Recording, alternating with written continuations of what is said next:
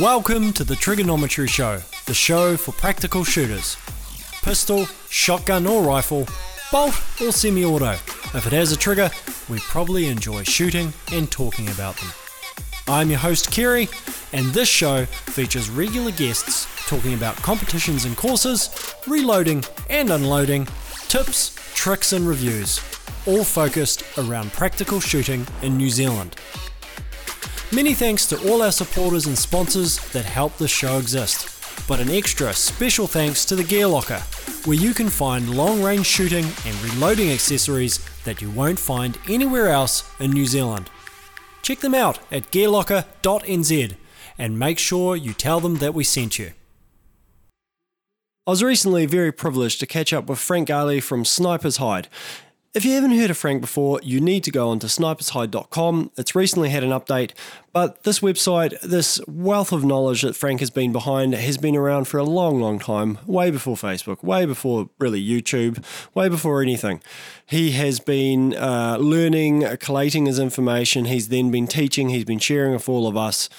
There's um, not many questions that he hasn't probably already provided an answer for. And what I think is unique is he's very big about pushing to update the knowledge and to keep up with current trends, current learnings, current developments in the precision shooting world. So if you haven't already gone on to snipers hide dot com, it is by far the biggest online precision shooting forum in the world, has been for a long time. He also has online training, he puts up a lot of videos, and of course he recently started the Everyday Sniper, a podcast for precision rifle shooters. The podcast is just phenomenal. Uh, as I was adding questions that I wanted to ask him, I was catching up on the podcasts, and he pretty much covers every single question I was going to ask. So go online, there's so much knowledge there. Now, the podcast got cut off at the beginning thanks to technology, but we started talking about social media, how it's both a bit of a boom and a curse when it comes to getting information in the modern day. Enjoy the podcast. I really loved it. I look forward to catching up with Frank soon in the future and maybe diving a little bit deeper on a few specific questions. Enjoy. Yeah, so I think social media is a double edge, you know, how, how it yeah. goes. I, I think the big thing is is that the you know a lot of, and especially down here in New Zealand, we're we're remote obviously, so uh, a lot of the information that we get is coming out of the States, is coming out of Europe. So if it wasn't for social media now, there wouldn't be a lot of that information. But I, I think yeah, it's the it's very hard sometimes to qualify the level of information that's coming through, especially for new guys who've got no clue, you know, um, and yeah, some of the suggestions I've seen online are terrifying, and I, I wouldn't claim to be an expert by any means compared to somebody like yourself. I mean, you must just be, ne- you must be nearly pulling your hair out sometimes. Oh, yes. Pulling your beard out. There we go. There we go. There we go. Yeah, it, it's it's it can be. Let, let, hang on, let's see if I can get this sorted out a little better for you. Um.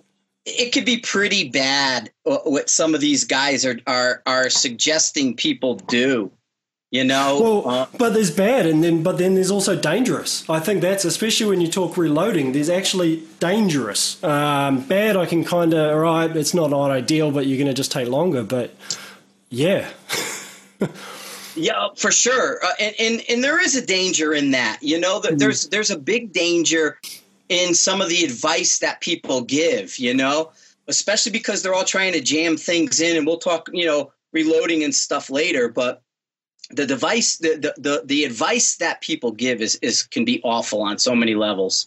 Hmm. So uh, I um I guess then, if you got any suggestions, I know I know the very obvious one that's going to come up, but you've got any suggestions for people as to how they can kind of filter through that, or how they can pre-qualify where that information is coming from? I mean, I, as you were saying, Sniper's Hide now is is it's almost the point where everyone who's just um, the tire kickers are almost all over in Facebook in their groups, and Sniper's Hide has uh, noticeably sort of just tightened up on the the, the level of information that's there. Uh, the, the, the big answer is the why. Why are you doing something, or why are you giving that person the advice? Why mm. are you teaching a person to do that? And that that story kind of behind the scenes is really what uh, what, what answers it. You know, do you have a real reason why you're suggesting that, or is it just because you read it? So yeah. uh, part of it's an experience thing. We know when someone's giving bad advice, but for the layman in a lot of ways, or for the new shooter, I guess is a way to do it, is if the person doesn't have a, a, a really good why, then I would avoid it. Mm. I, I think something that I've noticed, like I've been trying to catch up on all your um, your podcasts at the moment, and I've, I've known this previous anyway of listening to your online training and, and, and involved with that, is that you are yourself, you're very big on asking the why rather than just repeating uh, dogma or repeating, you know, what people have thought to be good for so long. You're constantly asking, well, why do you want to do that? Why are you thinking that? Why are you making that choice? Rather than just reading something online and going, yep, it's good for me, that's what I'm going to do because such and such says so. You're very big on telling people to read that, but then also kind of ask themselves, does is that applicable for what I actually want to do? Exactly. I mean, that you, so much has changed. You, you got to understand, if you take, you know, the nineteen hundreds or, you know, the, the twentieth century from nineteen, you know, that nineteen hundreds to, to prior to nine eleven for us, precision rifle moved very slow. That dogma, those old wives' tales, repeated and repeated, and and and I tell people uh, it's it's a game of telephone. I don't know if you guys have that mm-hmm. game. Yep. And, and so you have that game of telephone that went on. Well, then after after nine eleven, everything changed. Now they start looking at this in a new way. They start bringing technology to bear, and they start realizing a lot of this stuff we were doing was wrong, and was and, and not wrong in a dangerous way, but you got to remember, back in the day, long range was four hundred to seven hundred yards. Mm. We modeled everything based on artillery that was just scaled down for shooting. Now we're finding out none of that really lines up to what we're doing today. Yep. And so while you're seeing so much with software, you're seeing so much in these conflicting, um, uh, you, you know, uh, like I said, like somebody wants you to do it one way, somebody wants you to do another, and they'll conflict.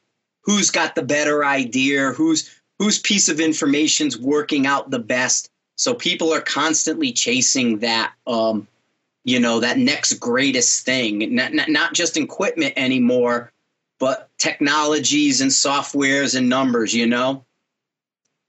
So... Well, Well, that's the thing, and it, it's, um, you know, I mean, it, it follows up with sort of another uh, question here. It's like for guys... Uh, you know, where there's all this new stuff, and obviously there's a marketing machine of, you know, the latest bullet, the latest, uh, sorry, latest projectile, latest software update, latest all these things. Where do the guys, uh, you know, I've had it myself, you sort of finish, reloading is a great example. You finish a, a reload, you're nice, you're happy, it's all good, and then a new projectile comes out that promises to be so much better. And I know so many guys who then discard that and start the process again. Um, and it was yeah. something it was something you said regarding um, in one of the online training things regarding your dope. Well, I realized, like, for a long time myself, I was so busy chasing something, I never had a chance to develop dope, because every time I was shooting, I'd made some change in the system. So you yes. never get to lock it down, learn that firearm and what that's going to do.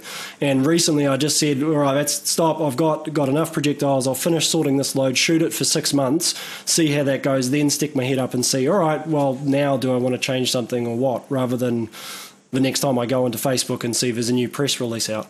You, you almost want to be seasonal with it. You almost want yeah. to commit to something for a season and then use that off season to look at new technology and start over. I mean, there are new bullets that come out all the time, and, and that's changing. We're seeing a lot more changes in bullets lately than, mm. than, you know, in powders for sure. You can swap up powders. You know, we're going beyond the one sixty-eight with the the, the forty sixty-six or something. You know, now everybody, it's either the Zavargit, or I use two thousand M R a lot for three oh eight.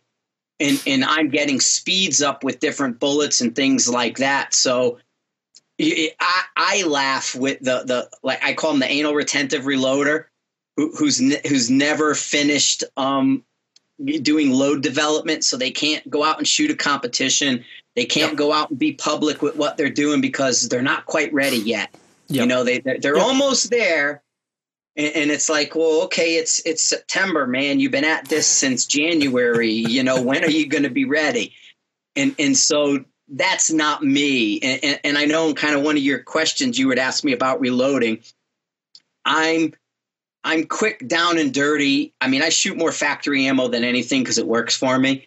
And, mm-hmm. and, and the amount of the volume that I'm shooting, and, and nowadays factory ammo is so damn good. But I'll get a load for something and I pass it off to a guy who's an accomplished reloader. Yeah. And he fine tunes it and, and, and gives me that. And, you know, and that was the crayons, you know, the, the, the picture mm-hmm. of the, mm-hmm. the bullets all loaded up. W- once we get to that point where that box shows up, all I have to do is text him a color, man. And, and I mm-hmm. just say, hey man, pink is it. The, the purple one's the right one. And then five hundred show up with that load. Yeah. I don't even know what that load is until I ask them. You know, I know we had a starting point and I know we're we're going for a velocity or going for a specific reason when I'm reloading. But when those come in and they're colored like that, I have no clue what, what's under the hood. Mm-hmm. I'm just taking it. And my only job is get down, focus on my fundamentals, shoot the best group I can. I look at the speed. I look at my S D. Then I look at the group size. Okay, speed's where I want it. S D single digit. Group size is perfect. Give me the pink load. I'm yep. done. You know, that that's all I need. And and so mm-hmm. it saves me a ton of time and a ton of effort. And now I'm going to shoot the season with it, you know? Yeah. So.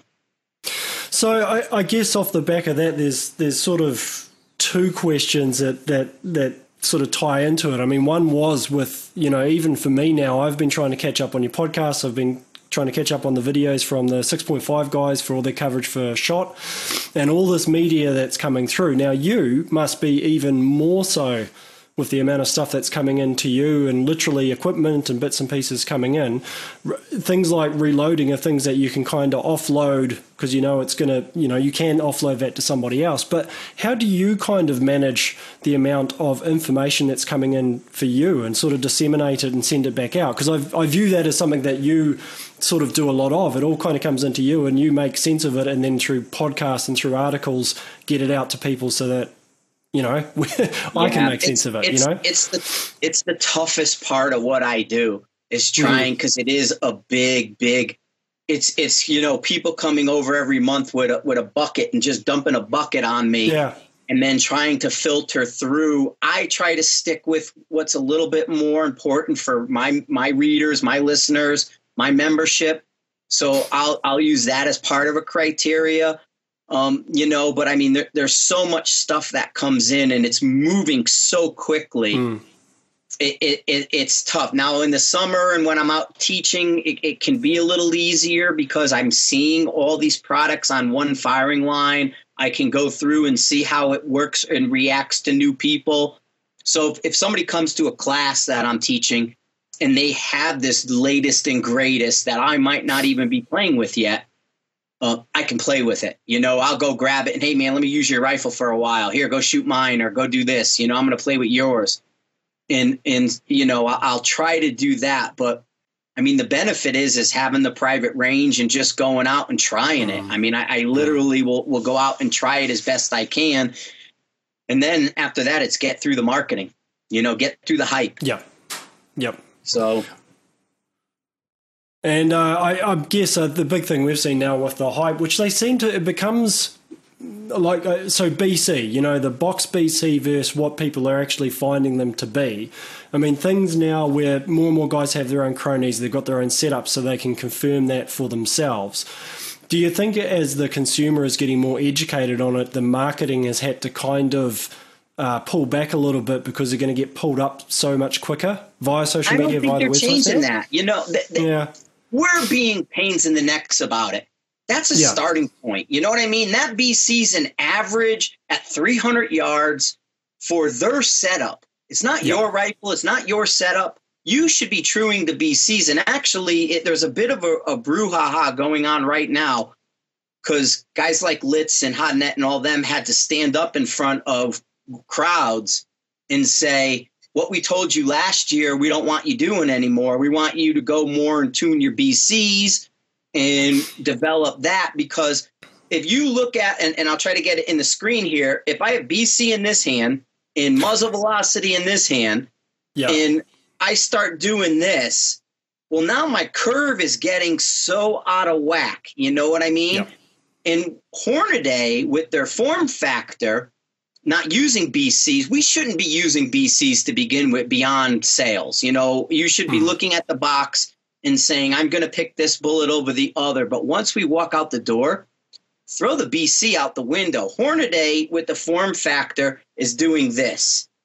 It raises and lowers the entire curve, and it's not doing the one hand is heavier than the other. Yeah. That one hand is heavier than the other doesn't work right. Mm-hmm. You're better off doping the rifle out and getting it to your max distance, truing the B C for that dope, and using your drops and stuff to kind of fine-tune the B C number for you, your rifle, your system, and then you'll find adjusting muzzle velocities a lot easier. It's going to be smaller adjustments. It's going to be within that error factor of your chronograph instead of mm. what we see today, where guys are adding, you know, one hundred feet per second plus or minus to their software because the software can't manage this information correctly. We're we're we're so far beyond that three D O F software that's out there, the um the the sort of the applied ballistics and the whole thing, where you got the Hornaday four D O F should be the minimum. Mm. And they're not B C dependent. Their form factor is there to offset your rifle. They understand we're completely different. When I shot Hornaday's uh, Doppler radar, and that's what they're going to now. Hmm. Uh, a bunch of these companies now have Doppler, and that's why they're changing the B C numbers. It's not so much marketing, it's distance. Back in the day, they tested B Cs at three hundred yards. Now with Doppler, I shot over Hornaday's to two thousand. Hmm. And my twenty-one inch two sixty had to add form factor, where my, you know, twenty-four inch three hundred Win Mag was zero, and it yep. fit their form factor curve perfect. So that's a smarter way of doing business than getting a MagnetoSpeed or a Lab Radar or some really good piece of equipment today, and then saying, okay, that beast, that muzzle velocity is no good, add one hundred feet to it. What what did you spend six hundred dollars on a Lab Radar for if you're going to change the number by one hundred feet? Yeah. yeah. You, you know, you're better off adjusting the B C for your twist rate, your rifle, your muzzle velocity. Because when when Sierra, Hornaday, Berger, whoever did it, they did it with one rifle at three hundred yards. Mm-hmm. And they gave you an average. Well, that average isn't better or worse. It's just their average. Their you average, need to get yep. your own average. Well, it, it ties into something. Recently I was having a conversation with a guy who wanted to basically get himself a lead sled so he could zero his rifle with one shot. Um, but I sort of pointed out to him he'd completely removed himself out of the equation of zeroing, so as soon as he got it out of the lead sled and onto his shoulder, he was going to introduce his own, call right, it an error or whatever it want. You know, so if I'm left-handed, right? So I know there's guys' guns that I shoot, I'll shoot them differently with a different zero or point of impact than when they shoot it. And um, his belief was the opposite. I needed, he needed to pull everything out and just zero that the gun in the lead sled, and that would be the best way. And just it, it's been good listening to you, because it's explaining this idea that it's a system, and the system includes the gun, the ammo, the projectile, the environment, and yourself as well. And I think guys, um, yeah, forget that it's us that is creating some of that dope, or that it, where the gun shoots, as much as anything else. We're the we're the biggest variable. We we mm. trump everything. And we I actually in my in my class in my lessons I have a sli- a set of slides. We zeroed a rifle years ago at Rifles Only in a lead sled, and then we had eleven shooters shoot a group with it. Hmm. And the left there was one left-handed shooter. Everybody else was right-handed. The variation between the left-handed shooter and the worst right-handed shooter was yep. two inches at one hundred yards. You know what I mean? Just horizontal. Yep. And, you know, that's that's not including the vertical variations we saw. And you can see where people are adding in trigger, adding in breathing, adding in all these effects. in that one little tiny test of eleven people, that there was probably out of the eleven, only two of them, would you say that was a zeroed rifle? They shot and stayed zeroed with the rifle. And it comes down to experience. A new shooter, they're throwing a lot of trigger in there. You know, they're throwing a lot of themselves in that shot. So the rifle's not going to be zeroed for them. Hmm. The, uh, I mean, we're gonna we're gonna jump a little bit all over the place, and I'd also remind everybody that nearly every question I'm going to ask you today, you've probably already been asked, you've probably already covered, and certainly you are recovering a lot of them in the podcast at the moment, in Everyday Sniper. And I was kind of writing questions down and then catching up on another episode, and I thought, oh well, he's just spent an hour answering that question, but I'm I'm going to ask him again yeah, anyway. Good. So you ask away, yeah. I, I, I know. So.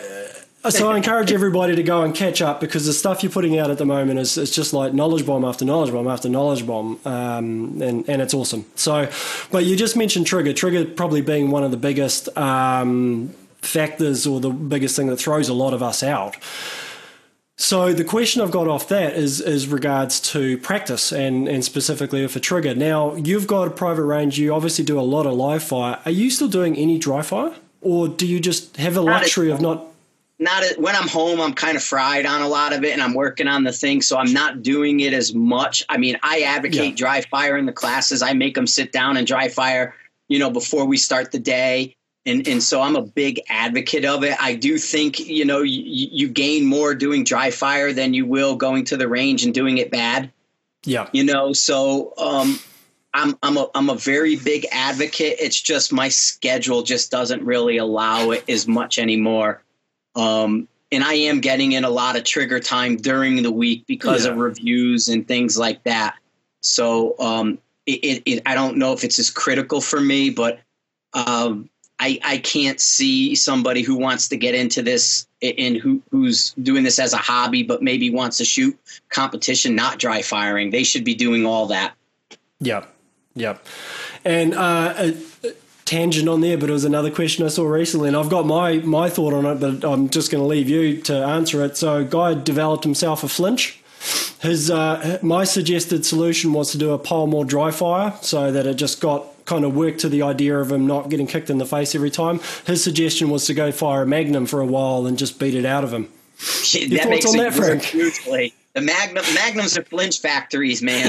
Um, they're, they're, they're, what, what you really, in, in a way, what I find fixes people flinching a little bit is double ear protection. Mm-hmm. Yep. We flinch more off the sound. Yeah, you know, and, and I don't know if he's if he was running a, a break or anything like that, but uh, it, you know, and, and that could be part of it. But mm. body position is one of them, because, you know, if you're straight back and in line and everything, and, and depending if he was shooting off a bench or however he was okay. shooting. But what I'll find for guys, and it's usually with the Magnums, we tell them to do this, is use two sets of ear protections. Put foamies mm. in and then put uh, muffs on top.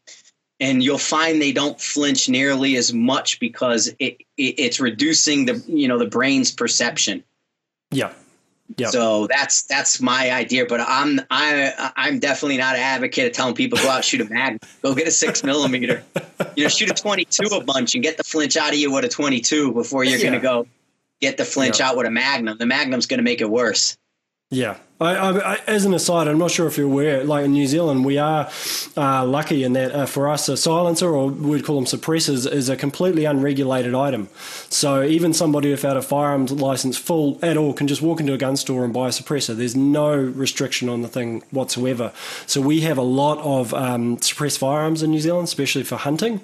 Um, down here, it really is now. It's just like, well, why would you not have a suppressor exactly. on a gun if, if you, you can? Don't have, if you can walk in and get a suppressor and you don't have I'm one, you're wrong. Yeah, or deaf, you know, generally. Yeah, that too. And I, I'm already there, but you, you know, you'll be deaf. Just you, you know, go get a suppressor. You can go in the in the store and get one off the shelf. And if you don't have one for every rifle, you're you're messing up. Um, I'm, uh, yeah, I'm, I'm the antisocial break guy at the moment, but I, the more I shoot it, it's the same thing. I'm, I'm filming myself and just checking I'm not going to develop myself a flinch. Um, But then, yeah, I have a ba- my background was, was audio and audio mastering in nightclubs, so I actually really enjoyed loud, loud, loud sounds. You, you feel it's it's strange. I, I explain to people, so I enjoy the like the, the physical feeling of, of bass bins. It used to be, and I get the same thing out of brakes. So you know, anyway. I mean, we, um, we use brakes because it's a variable. I'm you know I, I'm not against brakes in any way, yeah. except when I'm teaching and I'm standing next to one guy talking to yeah. him, and then the guy fires the brake and makes me deaf next to me. That's the only time, you know, but, um, uh, I'm, you know, brakes do have a place, and, and even the, these little hunting rifles guys are using, they should be braked, you know, yes. it, it'll help them a lot more by putting a, a small little two chamber brake on there. And I don't recommend the Voss brakes with all the holes, three hundred sixty degrees around it. You know, they got the little B B size holes in them. Yep.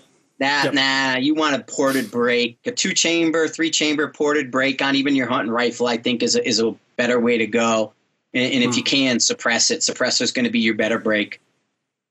Well, we have, uh, you know, it, it became, becomes so dependent on the style of, of uh, shooting or hunting you're doing. You know, we have guys with the lightweight mountain rifles, which have got a relatively big cartridge and a, and a lighter and lighter, lighter gun. And um, you have to break the thing, put a brake on them for them to be manageable. And then mm-hmm. on the other side, you've got, uh, we do, like myself, I, I primarily bush hunt, which is uh, dense bush. You're stalking through the bush and you're probably not taking a shot any further than fifty meters. So you can get away with a, a much less powerful firearm. But you kind of have to have that suppressed at that point because otherwise you're going to go deaf very quickly. Yeah, yeah. We even see no guys- There's no time to put plugs in to, to shoot, you know? It, uh, we have a lot of a lot of guys, and and, and I just showed a picture one on a, a, a student up in Alaska has a lightweight uh, carbon fiber proof barrel three hundred Norma hunting rifle, and yep. it's a bush gun for him as well. Up there, he has a five inch suppressor on it, right? So you know it's not as much, and so he's doing the shorter suppressors, and we're seeing that a lot where when guys don't want the length of the suppressor, they're doing those five inch ones and giving them something. Sure. Yep. So yeah, that's to me, that would be where you'd want to be for the, the bush rifle stuff. And for that really light, heavy hitting, smaller rifles, just put a tiny one on. Mm, mm. Well, for that, it's just enough. I mean, you're not sitting there and, well, hopefully you're not sitting there and putting twenty, twenty rounds out of the barrel. You're hopefully doing one, maybe two, and it's just to reduce that crack so you just don't have that, um, yeah, initial abuse of the ears, basically. Exactly. And, and, and, you know, like he says, with this little lightweight Norma, I think it was like a seven-pound rifle um, in the three hundred Norma uh, variety. He shoots maybe fifty rounds a year. Yeah. Out of, yeah. You know, so that's it's not beating you up. Well, again, and again, we get back to it needs to be specific to your use, specific to the exact system that you're doing. And, and what will work for a guy in the bush will be different to a guy up in the mountains to a different guy who's competing with it, you know? Um, right. We still occasionally see it's it, so the, for the, a lot of the field shooting in New Zealand, it's been great because what it's doing is you've got the competition guys who are coming from the angle that they're looking over to the States with the P R S, with the N R L, with that style of, of competition. And then the other end, you've got uh, hunters coming in who have probably never competed before, but like that idea of practical shooting off, you know, off their belly and everything. But you have them coming along with their uh, pencil thin hunting rifles. And yep. then doing a string of fire that's five, maybe ten rounds at the max. And of course, everything's just climbing and climbing and climbing. And they're just they're just realizing that their hunting rifle, um, while they can shoot it wonderfully for the first couple of rounds, uh, there's a different requirement as you start and put a bigger string of fire through it. Exactly. I mean, what we're finding with like P R S, N R L type stuff is it's, I mean, other than it's become a style of shooting now, you know, where it really didn't have a name to it. We, we've yes. been doing yep. it for a long time. Uh, you, I mean, you got to remember that stuff started back at Rifles Only in like ninety-six, ninety-eight. They were doing that. Then with us with the Sniper's Hide Cup, and then the, the P R S started off of our backs yep. uh, down at Rifles Only with the Sniper's Hide Cup. But we never had a name for what we called mm. that type of match. It was just a tactical rifle match, you know? Yeah. And so now it's become that, that, that, that adjective of saying a P R S event, but they, yeah. they they're contributing, yeah. you know, alternate positions in speed. Mm. They're going a lot lighter with the six millimeters, the dashers and the B Rs. Um, they're, they're, they're all about speed because they're doing, you know, anywhere from five to ten targets in ninety seconds from alternate positions. You know, so you start, you may start off the prone or end in the prone, but out of ten shots, there may only be two prone shots. There may be no prone shots, mm. you know, and they're moving across a series of obstacles under a ninety second time limit. And it's just find it, hit it, find it, hit it, find it, hit it.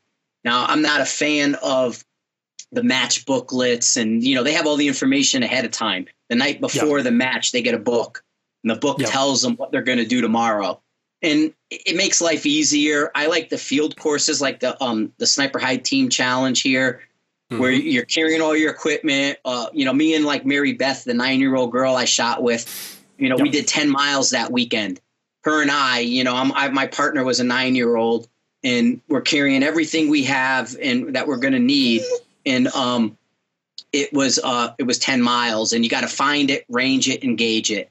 You know, and it's all natural obstacles. It's a lot of similar stuff when you're looking at tripods and how to use that to your advantage or how to manage an obstacle, a down tree limb, a stump, you know, that kind of stuff. And it may be a case where the target can only be seen around the corner of a tree, standing up, leaning against it, because the hole in the foliage will only let you be right there to see the target.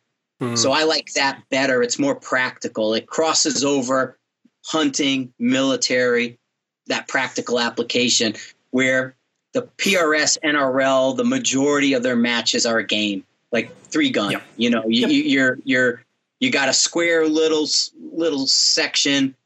You got some props, some obstacles, and you're running from one prop to the other, and and you're managing all these problems, and and you know they're letting them.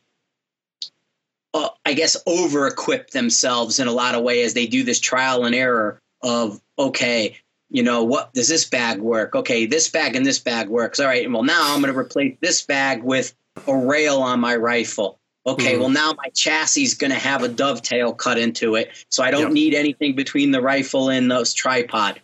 So you get that kind of innovation, but sort of watching the omelet gets ma- getting made can be a little like, uh, that's not a good idea, you know? Yeah. Like it, it, it's cringeworthy when I see them posting videos of them doing the, the free recoil, no shoulder in the rifle, because they have that, uh, you know, they have machined equipment that pins the rifle on a barricade and it won't move. It's wedging it in. Yeah. And then they're not touching it, and they're off to the side with the rifle not even in their shoulder, and they got an eight ounce trigger, and they just go. Boop. Yeah. And to me, there's nothing. There, there's no practical application for that. Well, it becomes uh, like I've I've had a bit to do with, say, I P S C pistol, when you have the different divisions, and an open pistol is a very, very, very, very different beast to a production or a standard or anything like that. And it's almost like that that front bleeding edge, like you say, game, it's gaming. So anything they can do it to shoot flatter, faster, or anything like that. Um, but down here, I suppose, because we don't have as many shoots, everything is just a little bit of a mash of everything at the moment. So you'll have stages which are a lot faster, like that, which you you are literally trying to figure out how to game them, and more which are more um, yeah natural uh, field shooting as well. So um, it's it's kind of cool. I, I like I, I look at it, and you're right. It's going to become a, a, potentially a gear race, and, and the open stuff always becomes gear races, I think. Um, you know, and then it filters back just, a little I bit. I like analyzing it. I like analyzing, you know, when they go from three bags to one bag, or or they go from a, a four hundred dollars rail built into their rifle now that has wedge blocks. You know, how does that yeah. all kind of work? And okay, now they're getting rid of all their bags, and they're and they're using one bag and a wedge block. Okay, I like that. You know, how do they? How are they now doing the tripod? Okay, they're doing this with the tripod. And it's funny when you're at these events and you see somebody see all this stuff and may have means, and they buy all this equipment, and then they go up to shoot their stage, and you just see equipment flying in the air behind them because yep. it doesn't work for them because they didn't practice it as well as the next guy. So it ends up getting in their way. So they'll yes. be on a barricade and they're trying to do something, and next thing you know, you see a tripod go flying. And then you see a bag go flying, and then you see something else go flying because it's it's gotten in their way, and they know they're losing time and hits. Yeah. And they're bogged down with all this stuff. So that, that to me, analyzing the, the mistakes is pretty fun. Wow, it's good. It's good to, if you can learn from other people's mistakes, it's yes. a great thing. I, I, it's a challenge I have down here is I'm not able to shoot as much as I'd like. So often the competitions is where I'm able to try some new stuff. And it's partly my own fault. I need to dry fire more. But I had a similar thing. The first time I'd been watching online of guys shooting with slings. I'd never really shot with a sling in a practical style. So the first time I tried that was on a barricade in a competition. And that got me completely tied up and, um, yeah, did not, not do very well at all. But that's, you know, for us, that's we we do learn in that situation. Yeah, I, I still, I mean, I, I'll put something new together, and I have the local match here. Uh, yes. it's, it's about an hour plus up the road. I'll go shoot that just to practice yeah. something and play with it. Like la- the last one I shot, uh, you know, I had two stages left, and I went home because mm. I had accomplished what I had to. The next two stages were were shorter ranges and didn't do anything for me, and so. You know, I, all morning and early in the afternoon, I'm trying and playing stuff. And, okay, I got it. I know what I got going on. I can write all this stuff down. All right, there's two more stages. Eh, I'm just going to go home because I got an hour and a half ride. You know, I don't, see you guys tomorrow. You know, next time. Thanks a lot. Yeah. Bye. And so I like local matches for that. Well, for us, we, we don't have, say, a professional series running at all in the country anyway. So while... You know, I mean, we generally are traveling. For me, I'm traveling probably three, four hours for a lot of the competition. So you're not you're not going to head back. You're going to shoot as much as you can. But the feeling is great in that it's um, yeah, there is a lot of guys still helping each other out while we're all kind of figuring it out. So it's a pretty cool time to be involved with it because there's no the hyper competitiveness doesn't exist because there is no professional side to it at all, you know? Oh, I've seen, um, we had a guy show up um, his first time he came to the local match. He didn't hit anything like all morning. And, and he, we came up to a stage. I brought him to the side, went admin with him and taught him a couple things and worked with him with tripods and stuff and spent, you yeah. know, fifteen, twenty minutes admin. And then, then, you know, he ends up going home with two or three hits in the afternoon, but he started out with like none. Yep. You know, yep. so absolutely, that's the best way to do it. I mean, if you're still there, you need to stay there and not not make a professional series where everybody's after each other. You want mm. that that sort of bringing people in. That's how it used to be with the, these type of matches. That's that's why they got so popular the way they were and why you see a bunch of pushback now, because now it's like, well, I've overextended myself trying to shoot too many of these matches to be a professional shooter, and I have no right. business being a professional shooter. So it's more important that I I take everything I can get instead of giving back. Hmm. You know, their their idea of giving back is they let you borrow a rear bag at one stage. You know, oh, he didn't have a really good rear bag. I let him borrow my pillow. And then they're like, well, I gave back, you know, and it's like, well, that's not really giving back, but okay. You yeah. did something. So in, in regards to equipment um, and, and specifically guys getting all the, the, the latest toys and bells and whistles, and I've I've done it again. I've done it myself, and then I observed I observed a guy uh, w- shooting. I don't know. We'll call it six seven hundred. Got the Kestrel out, did the whole Kestrel swing around, everything like that. Found a solution, pulled the trigger. He missed. I was spotting for him. Mm-hmm. Got the Kestrel out, started mucking around with the Kestrel, trying to figure out why the Kestrel wasn't doing it, pulled the trigger again and missed. And the second time it dawned on me, I said to him, did you see where the bullet hit? He's like, yeah. I'm like, well, why what are you correct? doing with why don't you correct? We've got the reticles, we can do it. And and it yeah. was it was great for me to watch him trying to make this Kestrel match why he was missing rather than going, well, I don't need that anymore. I've overcomplicated it. I just actually saw the bullet missed. I can correct and pull the trigger and hit again. And from that day forward, I was like, yeah, no, these are cool tools and everything, but ultimately what's going to be really important is what happens down the end there. Um, yes. And, and he's got was, a calib- the guy's got a calibrated ruler three inches in front of his nose and he's not yes. using it, you know? Yep. Measure how far it was off. Okay, I missed right there. Adjust, hit, send the second shot, throw the Kestrel out because he didn't set it up right. Uh, what you were saying with doping the rifle and not going out, I mean, just to kind of get in for your listeners, my process, I mean, I get so many rifles for T and E and testing, and there's always a new rifle here that I may never have shot before. I get it. I zero it. I chronograph it. I dope it from two hundred to usually fifteen hundred yards uh, is probably average for me, maybe fourteen hundred because I have I have targets that go straight out in a straight line to fourteen hundred, and then fifteen, sixteen, seventeen are off to the side. So right. I'll usually go to fourteen hundred and dope it out. But I I put watermarks on my target so I know if I'm high or low with that setting. You know, that elevation is where yep. on the target. Okay, right there. So I write all that stuff down. I have chronograph numbers. I have everything. When I get home, I set the software up to match that. Yep. Too many people try to get their rifle to match the software and don't get yep. the software to match the rifle. Um, but now I have everything and I can go out and do it. If if the software is not right, well, then I toss it. But I almost always have backup of something, hmm. it, usually a hard copy of my dope. Yeah, it's something I've picked up recently. So am I right in thinking when you're shooting competition, you're out shooting, you're basically working on physical cards rather than working off a solution in a, a solver? I, I do a little of both, but, but yes, yeah.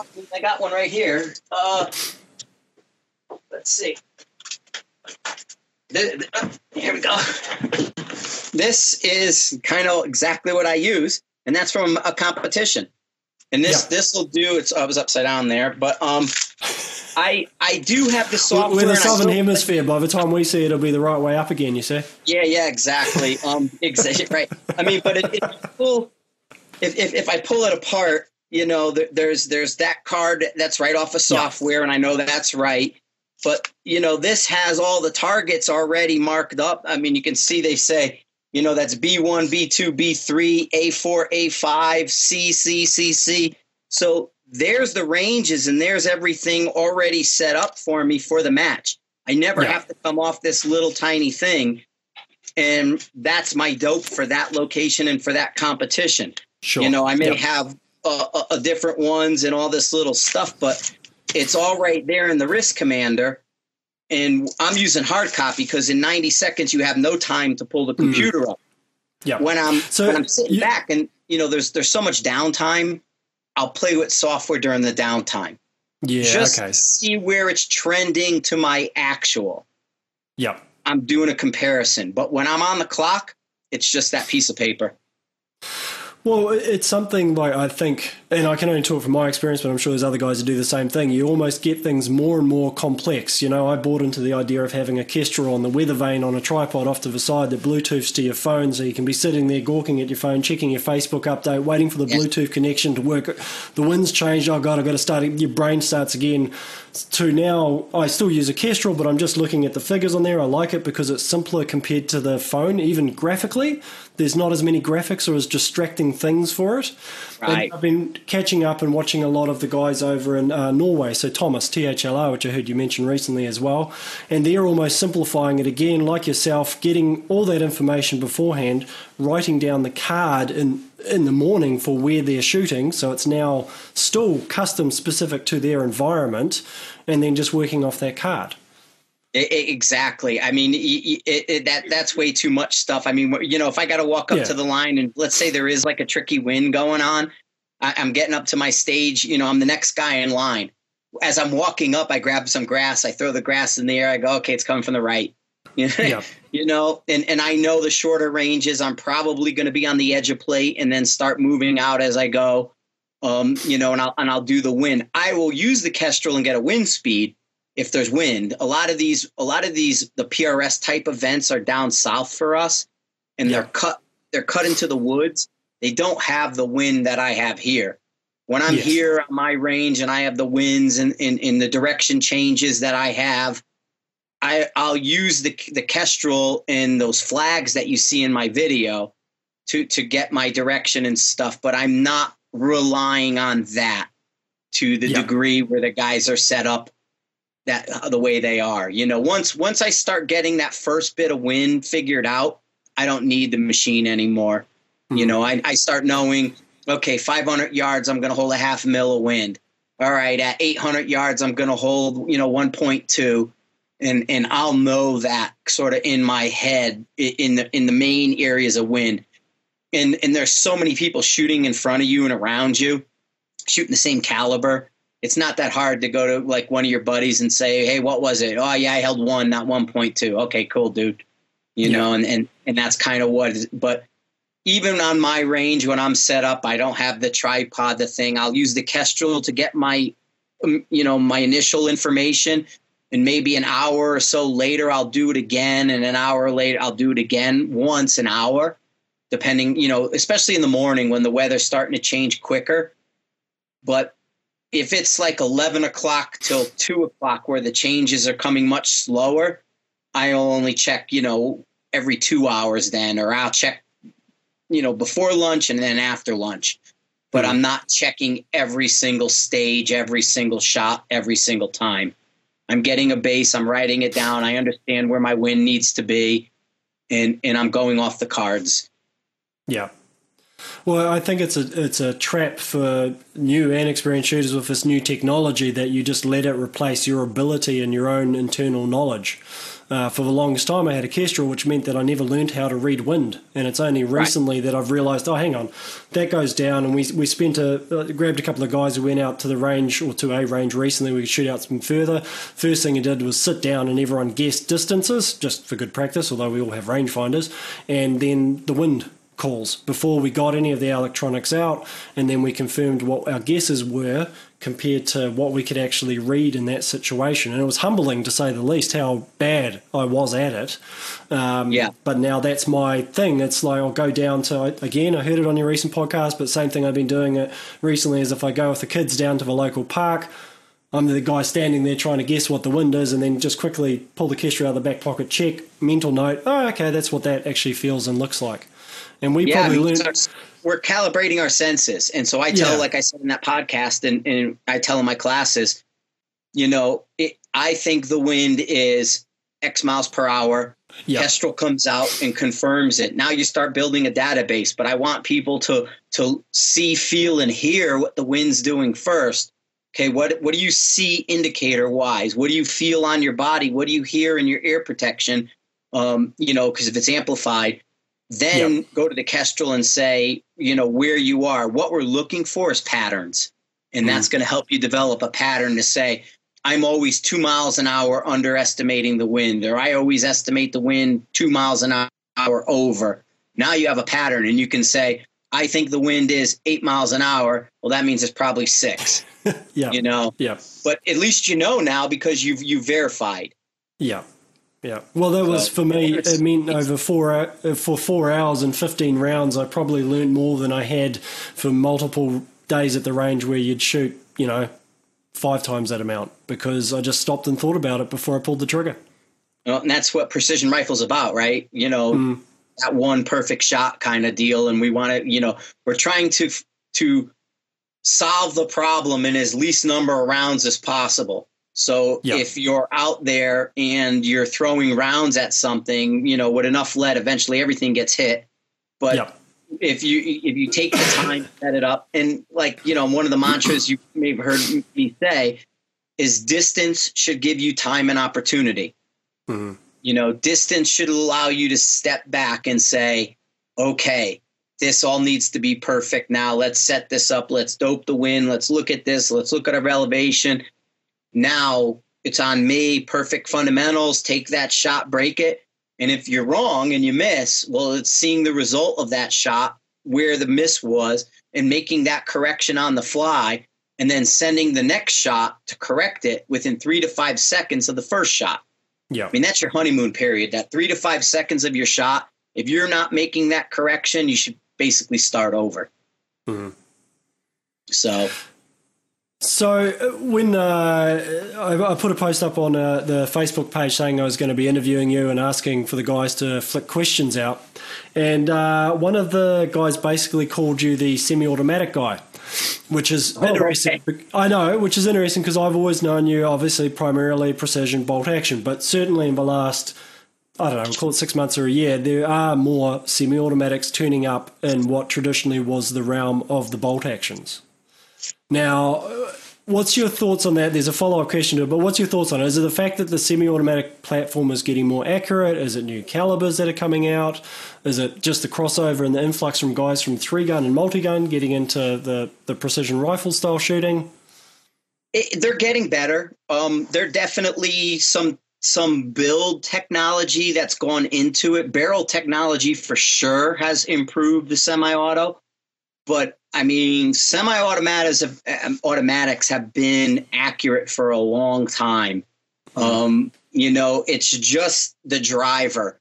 It, what doesn't translate and people don't realize is, you know, we call it the mouse gun, the five five sixes. If you can shoot a mouse gun well, that doesn't mean you're going to shoot a three oh eight or a larger frame well. Those right. exploit your weaknesses and your fundamentals. And part of the thing with the semi-auto is I sort of drag out in the videos my trigger reset, my different things that I'm doing, because I'm amplifying it. It's it's sort of, you know, you're coming from uh, the, the music, you said, you know, being on yeah. a stage. So, you yeah. know, the idea of stagecraft is big hand movements, big yeah. movements so the people in the back can see you. Well, in the videos, I do the same thing, but what I'm doing is actually slowing it down and, you know, emphasizing that trigger control with the with the uh, semi-auto. A semi-automatic, like today, like say a J P rifle, is phenomenally accurate.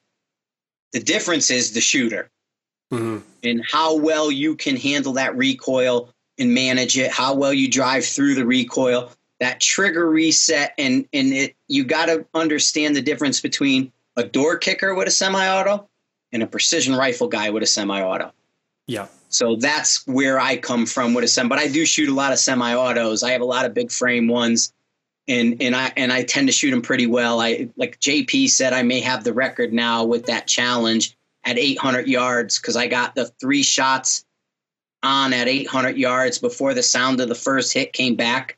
The oh, J P, okay. Yep. The J P challenge is to get three shot three shots in the air before the sound of the first hit comes back. Sure. And I did, I did the one at eleven hundred yards and hit that six inch center and had a really good group. And then, um, I did it again. I, it took me two tries at eight hundred, but the trick at eight hundred was the first time I did it, I was right on the edge of timing and I shot like a three inch group at eight hundred yards with the J P. Well, then I went faster and shot like a ten inch group, but I beat the time. Yeah. And so that's what you're looking to do. And, and, and it's because of, of how I shoot it much more so than the rifle. So, because the follow-up question was the, the difference in managing recoil between a bolt platform and a semi-automatic platform. Is it one part of it is just slowing down that follow through and staying on that trigger and that keeping letting it all go through? Do you find you're like having to drive a semi-automatic, like, like not push into it, but, but, lean more into it, or is there anything else that you do? I'm, if not, you want to leaning, I'm not doing anything recoil management any different. I am straight. Yeah. I am lined up. I got the yeah. bipod loaded to a certain degree, but it's that trigger. It's all yeah. that trigger on a semi, because the semi is more efficient. So you don't have to get off the rifle and move and, and reload it and do the whole thing. The thing is with the semi-automatic is number one, that bolt mass. Yeah. It, it, it's heavy. You know, so it's moving. And then, you know, the idea people will say, well, you know, the bullet's out of the bore before it moves. Eh, not so much. There's mm. movement in there. It may not be unlocked, but you got to remember there's the bolt and the bolt carrier. The bolt carrier has to move before it unlocks. Yeah. So that you even have that movement. And semi-autos are much more um, uh, in tune with the harmonics. People talk barrel harmonics all the time. Well, you know, I got this, I'm reloaded for this node. My barrel's got this harmonic. Well, the barrel's connected to an aluminum receiver, which is connected to an aluminum lower receiver, which is connected to a steel trigger. Yeah. If you're moving all that stuff, it it it, it knows if you're if you're moving. The other thing is is the follow through is the lock time because of the hammer. So yep. with a bolt action, your lock times may be in that four millisecond area. So guys with an eight ounce trigger who do this and tap it, it doesn't see it. But with a twelve millisecond semi-auto, it sees it. Yeah. Because it's that much more time. Now, the other thing, and, and it's not as bad as it used to be, is where they put the gas block. Mm-hmm. If there's a lot of barrel after the gas block, well, then the bullet's not out of the bore. Yeah. So it depends where they put the gas block, because you got to remember that that gas moves five times faster than the bullet. So if you have enough distance after the gas block, you can beat that system moving. Right. Because we're, you got to remember, we're keying off the sound. We're not keying off the bullet or the movement. We're keying off the sound of the primer. As soon as yeah. that pop starts, that first crack, that's when our brain starts moving. So we're a lot faster than we realize. Mm. And so, yeah, but the semi-autos are, are definitely good now. Um, I don't think there's as many like bad ones to avoid as it yeah. used to be back in the day. You know, I mean, even like the, the, the cheapest SIG model, I've gotten to shoot half minute with a, with a SIG seven sixteen, you know, like a patrol model, not even their D M R version. So, um, you know, they're, they're definitely better put together. Hmm. Hmm. So, I mean, obviously a big thing for you at the moment, well, a lot of things have been happening for you at the moment. There was the uh, SHOT Show, which there's been a lot of coverage of, but also, which we'll talk about in a moment. Excuse me. Mm-hmm. But there was also obviously the new podcast. So um, were you not busy enough that you decided yeah, you'd start running a podcast? It was not my idea. Um, okay. Mike from Mile High for two weeks was like, got to do a podcast, bro. Got to do a podcast. And I'm like, oh, I don't need to do another podcast I don't, or anything. You know, I'm like, no. And I finally said yes, that I would do it. Now, he got so busy, I'm doing a lot of it myself. But he's in on it. But, you know, it blew up so big, so fast. Yeah. That I kind of couldn't walk away from it after I started it. But yes, I was ten times way too busy to begin with. Mike asked and he asked and he asked and I finally said yes. Well, it was funny because I looked at the first episode and it almost seemed it was like you were the first guest on his show. Right. It's, it's kind of the wording and the title and everything. I'm like, oh, yeah, okay, cool, I'll check that out. And then I realised that, yeah, so it's carried on, carried on, and, and you've done a few now because Mike's been busy chasing up from stuff from SHOT Show. I'm like, ah, oh, I think I think Frank might have just got the bug and decided he was just going to carry on. it, it, it was always, it, it, and it will, like I'm going to meet with him Friday and we'll do some double episodes and stuff. But originally we thought that, you know, I'll just come into Mile High, we'll go in a side office, we'll do a, a quick half hour, one hour kind of deal. Yeah. And, you know, per day kind of deal. But he's so busy right now with, with SHOT. And I mean, I went in there Friday and I mean, you, you couldn't move. It was so packed mm. in there that I can't pull him off the counter because of, of how busy he is. Like, you know, Diane, the owner of Mile High, she'd go out of her mind if her best salesman is upstairs talking with me. So it became an easier situation of me just kind of doing it here and putting it up until his window opens up. You know, I, I, I'm my schedule's different than theirs. I like I walk into Mile High and I touch and move things and do stuff. And and it's kind of like I'm the owner's son in a lot of, you know, the banker's son's hours. And and it's it it, it kind of takes on that little bit of a feel. Yeah. Even though I have no affiliation to him over and, and, and that's not how it should go. But the people who work there are working. Yes. Yeah. It's a job for them. Yeah. So I, I'm just I'm just taking up the slack in, in, in some ways. But I enjoy it. I mean, it's fun to talk about it. And it's fun to, you know, get the word out, and seeing the feedback is kind of what got That's me. Been great. Yeah. yeah. You know, the feedback's been good. So was it a plan? No. Did I, did I, but it, you know, I'm sticking with it. So. Oh, like I said, I haven't got through. I'm up to eight or nine, I think it is, because I was like, right, I'm going to try and catch up. Like I said to you, I've just been finding excuses to drive places just to listen to the next one to catch up. But it, it's just so... Excuse me. I think what's so good about it is because it's it's you and Mike talking, but it's just so information dense. Basically, it's just like yeah. you just you almost you know it, it's reinforcing a lot what I've been seeing through Sniper's Hide and through the the um, the online training that you do as well. But it, yeah, it's just great to reinforce that and reinforce that. So I, the other question, and it's something that I've wondered, but I'm, it, it, it's a perception thing. With the amount of stuff that you've got out through the, the Sniper's Hide and through the forums and with the videos you're doing, with the online training, with the actual training that you do, with the podcast now, is, is Sniper's Hide sort of a team of one, or do you have a group of people around you helping you do this, or no, it's, just it's me, you running man. around like a madman? It's, it, yeah, it's me. Yeah. It, it's me, myself, and I. Even in the videos, there's nobody else on the range but me. If you only see me in the video, I'm the only guy. Yeah, okay.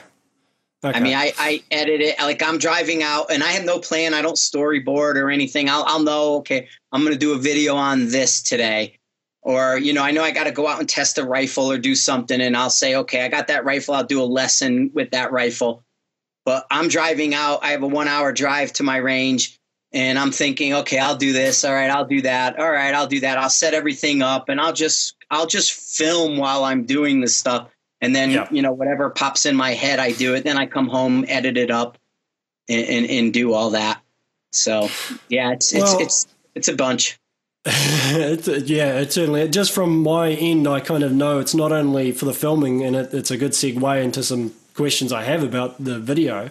Um, it's also the back end stuff of then getting it tidied, getting it edited, getting it up online as well. It's not like it just finishes where you do the video and a live update to Facebook. That's where the work almost starts then. Yeah. So and, and, yeah, yeah, go ahead.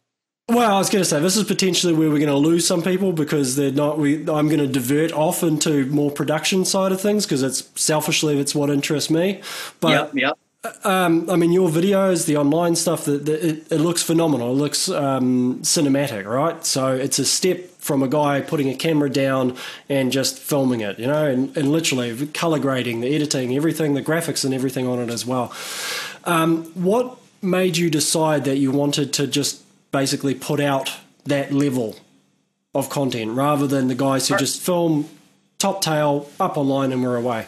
Yeah, part of it's me. But part of it is how do you separate yourself from the other guy? Yep.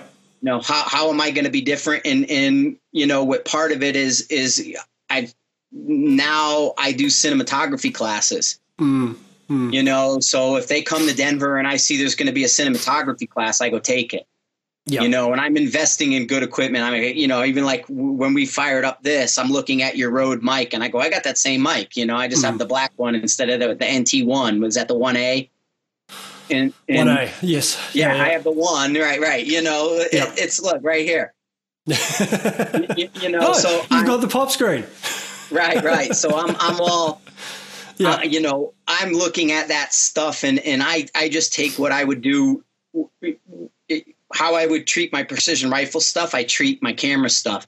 Yeah. You know, I invest in audio. I have good, cam good equipment that way. You had asked, or you posted in here. Yes, I'm using Blackmagic cameras almost exclusively. Yeah. Um, you know, I have a, a bunch of them. I, in fact, I have to get the new one. I have a um, a discount code for the new Pro right. because I bought yep. the big Ursa. Yeah. And when okay. they didn't, when they didn't upgrade the Ursa, they gave you fifty percent off the Pro, which I need to go do. Right. But, um, okay. Yeah. So well, to me. How do you separate yourself from the next guy? And it's in that cinematography. It's in that quality of video. Yep. In it, when you're sitting on the range in the prone shooting a target, how do you make it interesting? Mm. And so I have to try to make it visually pleasing. So when I'm even laying there in the prone and not doing much, but pressing the trigger, how does it keep your attention? And to me, yep. that's that, that's the graphics. That's the good stuff. That's yep. the good sound. I, and, you may have noticed, but a lot of people don't notice. Like I have that win flag behind me for multiple reasons. It's behind me so that so you can see what's going on as as a viewer. But I mean, people don't realize that when that wind's blowing, you don't hear it because I'm using expensive audio equipment to cut the wind out. You know, my my voice comes across clean.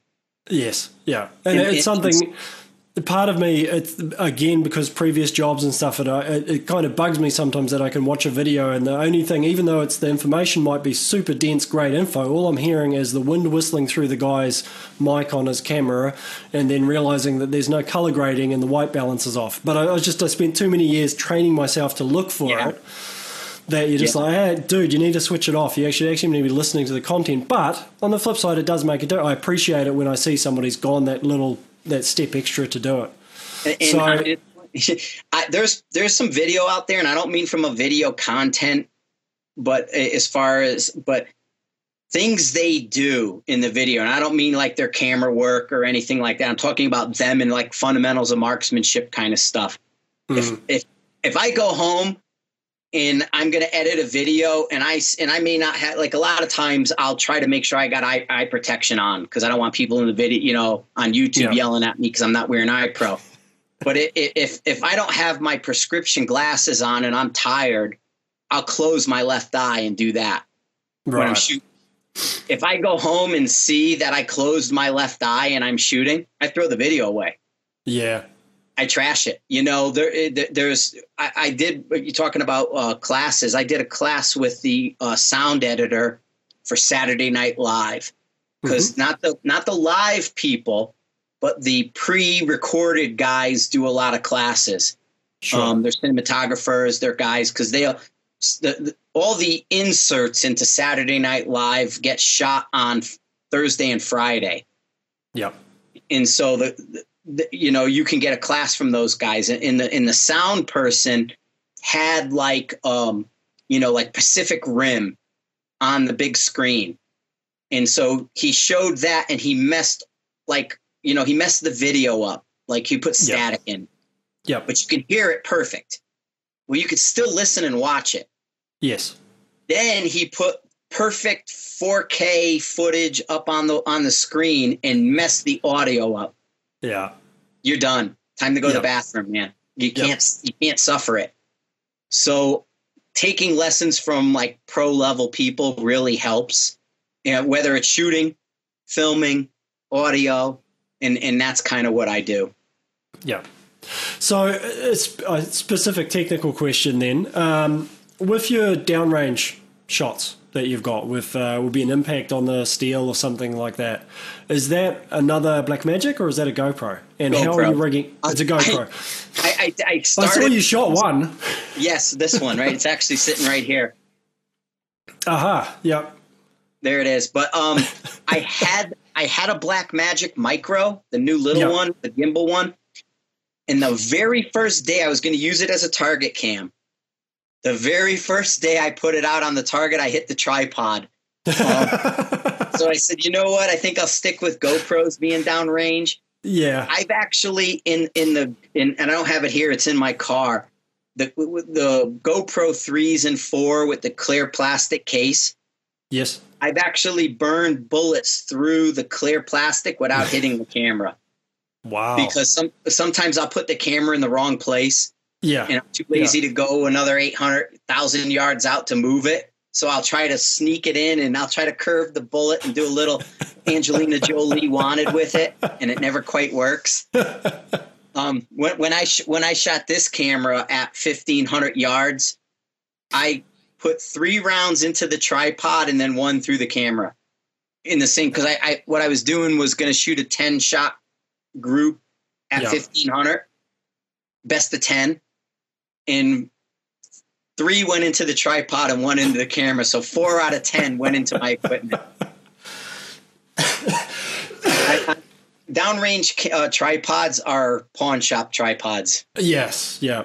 Yeah. I, I did a, I did a filmed a multi-gun video once and set a, a GoPro four down, down the line and set it up, got onto my little remote and thought this is going to be great because I'm going to capture the Texas Star being shot. Then when I got back, just as I sat down and the first guy went up onto the line, I realized I'd sat it right behind another one of the targets that was part of the course of fire. Yes. So I got to watch, got to watch it, and of course the thing got hit by a, a slug base or a pellet of the, of the twelve gauge. And I got a video of it. You can see the you can see the wad going one way, and then you can see these blurs coming towards it, and then the whole thing just goes everywhere. It survived as a as a, a miracle. The case didn't, but the um the camera itself did. So yeah I've, yeah, I've knocked over a bunch of cameras without hitting the camera by hitting the tripods. But um, and and the footage is good. The the, the footage for this on the shot that I took on this one, I couldn't salvage the the footage that of the clip of the shot. Was corrupt, and I couldn't fix it because it was too big. But oh. all, footage was fine. Yeah. Yeah. You know, because I mean, three thirty-eight through a GoPro doesn't, doesn't, yeah. doesn't do very well. So um, then, then just at the back end, you're using the Blackmagic. So you're working well. Blackmagic is it's all raw, isn't it? It's not an option. I'm not doing raw. I'm doing ProRes and log. Though. Okay. I am log. I'm just shooting yep. in ProRes. Um, raw would be just a little bit too much extra editing. Yeah, well, that's what I'm finding. I've got. I don't know if you can see it. I, I'm using a. I got a Canon of five D as as the video camera, but with Magic Lantern, which is raw. So again, it pains me because it looks phenomenal. But then I've got another layer of work and editing, and I want to change something. I got to go back. It's um, yeah, that's why I've been looking at things. ProRes but log. Yeah. Okay. Okay. And I, I think it's realizing again, almost like the. Um, funnily enough, going back to equipment and everything, I don't think everything needs to be in super high definition four K for what we're doing. When guys are looking at it online, they're looking at it this big at the end of the day. So yeah. But I, you know what I do though, I because I, I shoot in four K a, a lot. I mean, yep. one, two of the Blackmagics aren't; they're ten eighty.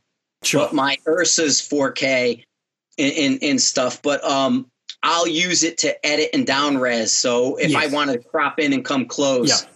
then the four K helps because I, I can cut it up and it'll still look good and it doesn't blow out. I have yeah. a, um, I have an upscale uh, uh, sort of a plug-in. And I can crop you out and pull you up and fill your fill the screen up with you, and it won't blur you yes. out by being yep. that. And then even like the GoPros, when I shoot the GoPros, I'm shooting them at two point seven.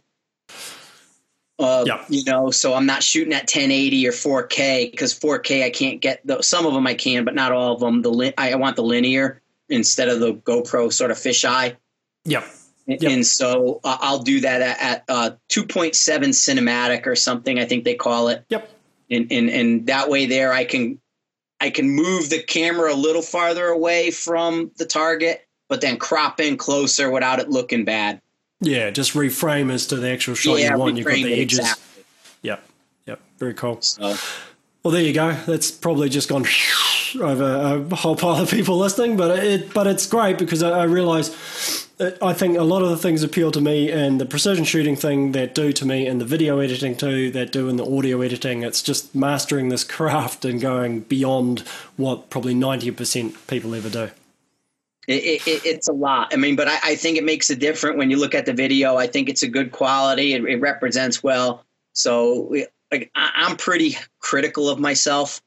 Mm-hmm. You know, I edit myself pretty hard on a lot of things. And so I, I I'll see something that I think is fantastic and, and, and then one error and go, uh, I can't put that out there. Yeah. You know, it's got to throw it away. Like this last podcast I did uh, on wind reading, the intro to wind reading, it took me four tries because I said, and all I said in one of them, one of them was great. I really liked it. But all I said in the podcast was one M O A instead of one mil. I was talking about right. a mil. And I said, one M O A, one M O A, one M O A, and then half mil. So I was going one M O A, half mil, one M O A. And I, when I went back and listened to it, I was talking, ha- you know, fractions of a mil, but yeah. in M O A. I threw the whole thing away and started over. Well, what's what's unfortunate as well is that if you put something like that out, you would have about two hundred trolls on the internet pointing out that one fact that everyone could actually understand what you meant by it, but it would be like this affront to everything that's holy because you'd put it out and it was wrong. I, I get I get trolled a ton too. Oh, I, yeah. I, I, you know, I don't know what other people's level of trolls are with some of it, but I get trolled a ton. Mm. So to me, if I can minimize some of that, like I had one and a woman came on. Um, I, I did an interview like in this machine shop, and the machine shop was actually interfering with my wireless mics. So sure. we kind of had to go on camera and it had an echo in the room. Yeah. And I kind of left it. It was really a talking head thing. It was no big deal. But a woman came on and was like, your echo's terrible. You're this. And she starts giving, you know, critiquing my video. And I just said to her, my response was send a resume. Yeah. Yeah. You know, what do you want from me, lady? You know, but I, I get, I get trolled quite a bit. So it's, It's exactly, it's the same thing. It's here. I, I used to have a full studio that had full acoustic treatments all around it. It was like an anechoic chamber. It was so dead. So now I record anything. I'm like, oh, I can hear the room. But I, I mean, if anyone wants to send me all the treatment and stuff, I'll happily put it out and use it. Yeah. But, you know. I had that matter. Here, too. I had a setup up here as well, and I got rid of it. And, yeah. you know, now, like with Audition, I just do the sound plate, cut out the background noise. Yeah. You know, so I'll, I'll, I'll map the room, capture the print, and then clean it up with the, the yeah. podcast, you know, because there's computer noises. My, like right here next to me, just three feet away from my, my right hand, is a bank of, um, uh, you know, hard drive servers. Yeah. For all the yeah. video. I mean, I've, there's, it's uh, sixteen terabit, twelve terabit, twelve terabit, twelve terabit, eight terabit, you know, and they're all making noise. Yeah. You know, so it's trying to cut all that stuff out, and, and it's, it's now it's just make a sound plate, go in, let yeah. the software do it. I'm done. Yep. Yep. It's easier than the, uh, the alternative these days. Yeah. So, uh, Frank, it's been awesome. Um, yeah, it's just been awesome. Uh, one more question for you. We've got uh, this weekend I'm off with the cameras and stuff to um, something called the SHOT Expo, and I think they've named it just different enough just to, you know, cover themselves for copyright. So obviously a world of difference from the SHOT Show that you've just come from. From but any uh, uh, tips of uh, making it round a, a big uh, gun show in one piece? Have a plan, and where mm. I like, even like I wear suits and stuff when I'm in Vegas at SHOT Show. You might see pictures of me in like three piece suits. I still yeah. wear sneakers with them, man. I'm still got sneakers on, you know, I'm not wearing dress shoes. Uh, so good shoes, know where you're going to go. Like we have the app that we use. And, and even this year was so busy for me. I didn't get a chance to see a lot of people I should have seen because yeah. it was just too dang busy. And then try to keep your meetings to that fifteen minutes to a half hour with people, you know, minimize it. Um, you know, some of them, like with Schmidt and Bender, I was two hours with them. And then the next thing you know, it, you, you, there's three meetings you can't make because you spent two hours with Schmidt and Bender. You spent an hour with this guy. So definitely uh, good shoes. Know your meetings and your schedule and try to get them scheduled ahead of time for people, because nothing's worse than going to a booth to talk to somebody and they can't talk to you. Yes. Yeah. So. Yep. Awesome. Thank you very much. Now, I would assume most people know this, but where do they check out more information about you? Uh, the Sniper's Hide. Go to snipers hide dot com. Uh, Facebook, I'm on there. I'm not as much, but Sniper's Hide with the changes in the form and everything. Yes. The new software just rocks. Yep. So I'm I'm there a heck of a lot more than I was before. So. Awesome. All right, mate. Thank you again. Much cool. appreciated. Thank you, guys. Hey, and uh, for you guys yeah. down there, just I talked with Dan Hardy, so Hardy Barrels from New Zealand. I, he was up at SHOT. Oh, okay. Yes, yes, yes, yes. Yeah, and so I saw, Hardy's, man. I, I saw you talking to uh, six point five guys. I realize you're not reloading, but I saw the A M P and Nela guys recently as well with their new developments, which is yeah. another great Kiwi export. So awesome. Yeah. Set it up. I'll come out. Have you guys have a thing. If you got a, if you got a club and a thing, let me know. We'll, we'll make it happen. We're working on it, Frank. We're working on it. All righty. All good. Have a good right, one. Uh, Cheers. Thank you. Thank you, buddy. Hey, um, uh, couple. Of, yeah, well, two more questions off, off done. Thank you very much for that. That was awesome. Uh, yeah, one relates to that. I mean, um, I don't. Have you been to New Zealand? You go. You come down to Aussie. No, been to I Aussie? haven't. Been, I haven't been that way. Okay. Um, I, I was trying to, I was trying to do a thing in Australia, and I was yeah. going to try to bounce over from there, but Australia's not ready yet. They're building a range or something. I don't know what they're doing, but I well, haven't been that part of the Pacific Rim. I've been to Korea, Okinawa, Philippines, in that yeah. area, but never down where well, you are. It's a challenge thing, and, and I've talked a little bit to Rusty and the boys who are uh, the Precision Rifle podcast as well, and they obviously they've got the P R S as a series started in Aussie. But yeah, same thing. If if if we could get you down, yes, it'd be a case of lining you into something into Aussie and then coming down here as well, just to because the biggest thing is is flying you. It's the flight all the way down here. Once you're here, we can we can zip you around the country, you know. Yeah, and the fly. I mean, I got miles too. The flying's not that big a deal, and and I yeah. try not to stick people up, uh, you know, charging them wise. I'm yeah. pretty easy expenses and stuff. I don't I don't play that game with people. Um, you, you know, something I've charged twenty-five thousand dollars for, other people charge eighty thousand dollars for the same yeah. exact thing, yeah. you know, and okay. I'm not in that space. I, I, I recognize you guys are no different than us. You're working guys, businessmen. This isn't your life, and you can't be charging them like you're a government, you know? Yeah. Yeah. So.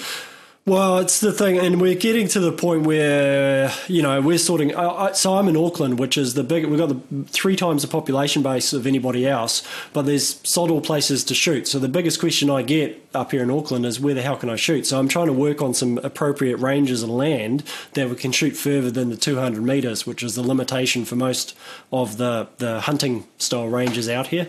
Yeah. Um, But as we sort that, then then we can look at bringing some guys down. We've got land to actually do do that side of things on. So um, yeah, totally. it's in, it's in the totally. works.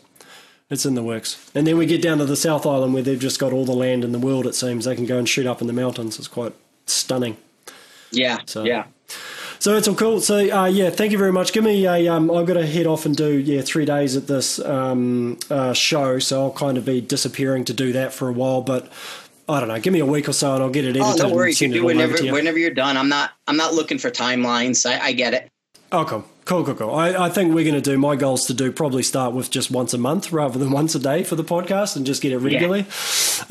Um, but yeah, we've got a few other guys to catch up with. I'm going to catch up with Ed and Steve to do like a SHOT Show recap because I know they were just running around catching up with everybody. So they're, they're the, and, and I brought them in. I worked with them, and, and we shared rooms and stuff together because I just knew they do a much better job video wise, and I'm kind of we're more focused on the business. Uh, yeah. Relaunching Sniper's Hide the way it is and right now, and so I just you know traded them their footage for hotel rooms in a lot of ways. So oh yeah, yep. Oh, that's a thing. It's it's it's good. We're down here. It's good. There's like I say, I, I put together like a Facebook page and some resources at the back end for all the guys organising the field shoots down here.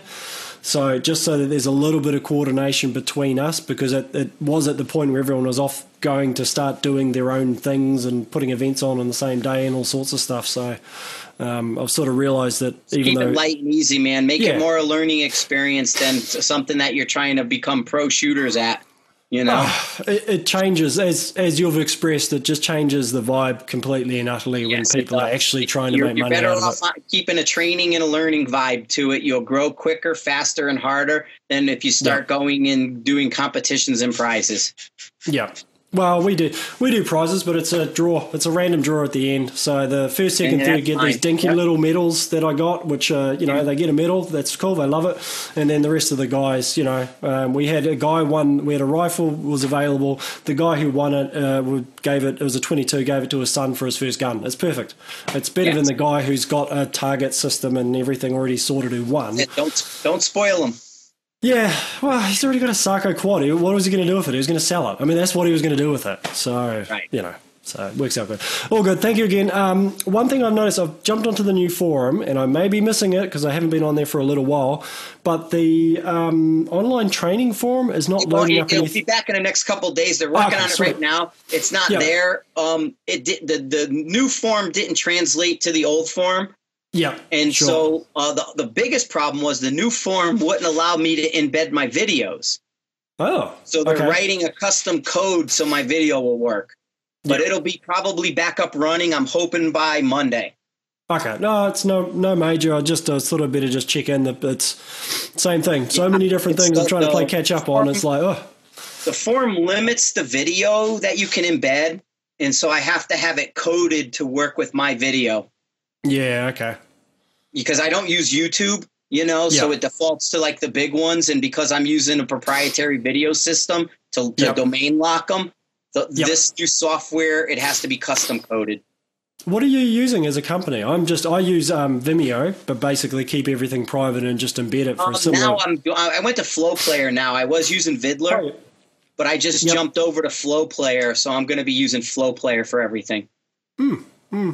So yeah, that's the other interesting one. Many times I've looked at it, I thought there's no point in me trying to compete with anyone on YouTube because I'm competing with the guys in America doing the YouTube videos. So it's more just drawing, like you do, drawing drawing them back to the website just makes more sense. Yeah, well, that's in what I the, what I'm doing with the Flow Player videos is I'm going to lock them some of them domain wise to make them come to my site. Yeah. So I'm I'm using sort of and plus way YouTube's acting so funny shutting down gun stuff. I'm yeah. kind of waiting for that, that, that. I'm waiting for it to flip. And when it does, I'll have my video platform all set so I won't lose and all the YouTube people will be lost. But uh, it's going to flip. Yeah, yeah, but again, again, completely not for the T V, you know, not for the recording or anything. Have you noticed any, like, with what you're doing, because you seem, everything you do is very, I'm assuming intentionally, uh, what's the right which way of putting it, apolitical? Yeah. Right, it's, you're just doing um, information. They're, they're gonna, you, they're gonna shut it down. Yeah, okay. Regardless, I think anything. When, when we hit the next election cycle, depending on how bad they screw it up here right now, um, yeah. In in in the in the politics in the U S flips, yeah. Then you'll see these companies then in, get bolder to shut the gun people down. They're yeah, already okay. doing it on YouTube. They're already turning off a lot of people who get political in the yeah. gun stuff. Yeah. Um. So I do stay apolitical that way, but like I said, I'm preparing for them to shut it down. Yeah. Yeah, well, similar thing down here, much smaller scale, but, you know, we have Facebook groups that get shut and all these things, and guys are trying their sneakiest way to sneak around Facebook's algorithms. Of I'm like, well, you got no idea how big these guys are. Just because you call it a water blaster, they've got algorithms that do face recognition. I, I mean, right. Come on, and it's it's in a secret group. You can't see it. It's like, it's their group. It's on their server. Do you not? Yeah, anyway. They see it. They well, see yeah, it. Of course. yeah. Secret doesn't count for them. It's only secret for me and you. Yeah, but it, but so intentionally, I've kind of left, the, stayed away. And the problem is, every time I do say something, yeah, it just becomes this political shit fight. Anyway, we're different, very different politically from you guys, but we've got our own fun and games down here at the moment. I think that's why it's good the field shooting's taking off, because it's a very, it's combining the the competition guys, the hunters, and providing a very Not, not non-threatening, but it's just providing a good face for shooting in New Zealand at the yes. moment, or firearms use would be the better term. So yeah, exactly, and that's kind of what I'm doing. I'm I'm prepping everything right now. They're working on it now. I got two groups working on the site, so you'll yep. see changes. You know, some smaller changes now taking place.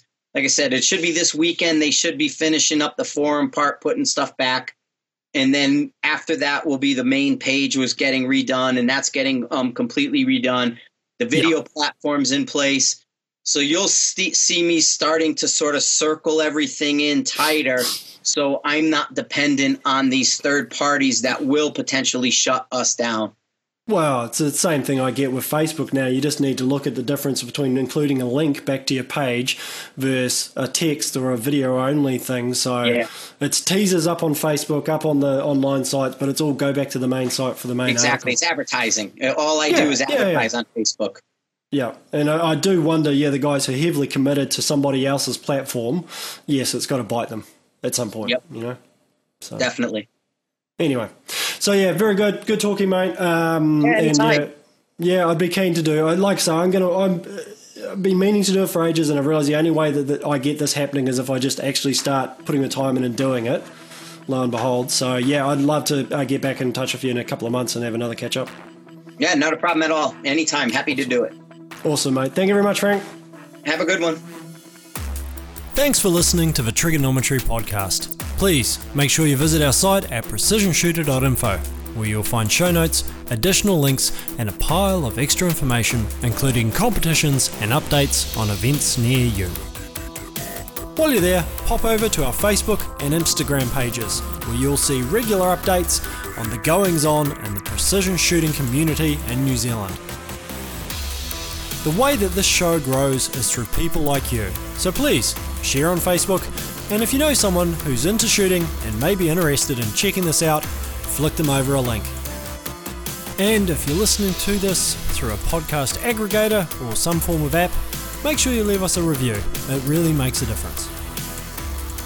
Thanks again to the Gear Locker and all our additional supporters, and most importantly, thank you, the listener. Without you guys, none of this could happen. Talk soon, but for now, go have a shoot.